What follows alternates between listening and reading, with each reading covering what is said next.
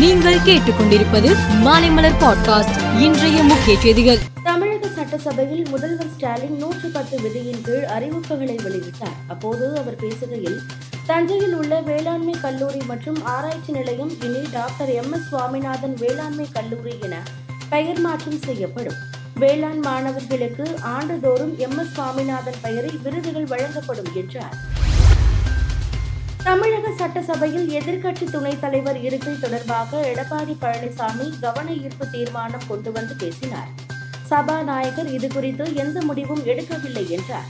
இதனால் அதிமுக உறுப்பினர்கள் சபாநாயகர் இருக்கை நோக்கி சென்று கோஷமிட்டனர் அவர்களை வெளியேற்றும்படி சபாநாயகர் உத்தரவிட்டதால் அதிமுக உறுப்பினர்களை அவை காவலர்கள் கூண்டோடு வெளியேற்றினர். காவிரியில் தண்ணீர் திறக்க வலியுறுத்தி டெல்டா மாவட்டங்களில் இன்று கடையடைப்பு போராட்டம் நடந்து வருகிறது.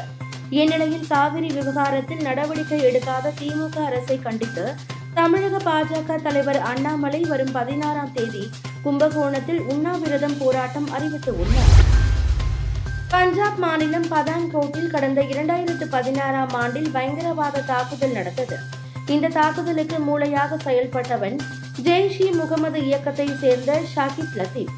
ஷாகித் லத்தீப்பை இந்தியா தேடி வந்த நிலையில் பாகிஸ்தானின் சியோல் கோட்டில் பயங்கரவாதி ஷாகித் லத்தீப் இன்று மர்ம நபர்களால் சுட்டுக் கொல்லப்பட்டார்.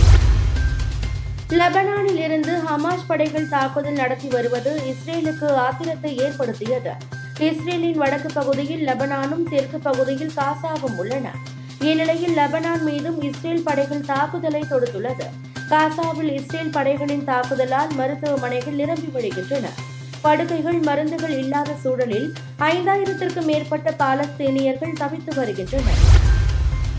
பேட்ஸ்மேன்கள் மற்றும் பந்து வீச்சாளர்களுக்கான புதிய தரவரிசை பட்டியலை ஐசிசி வெளியிட்டுள்ளது அதன்படி பேட்ஸ்மேன்கள் தரவரிசையில் பாகிஸ்தான் கேப்டன் பாபர் அசாம் முதலிடத்தில் தொடர்கிறார்.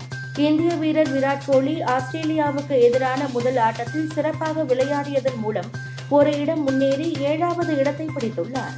மேலும் செய்திகளுக்கு மாலைமலர் பாட்காஸ்டை பாருங்கள்.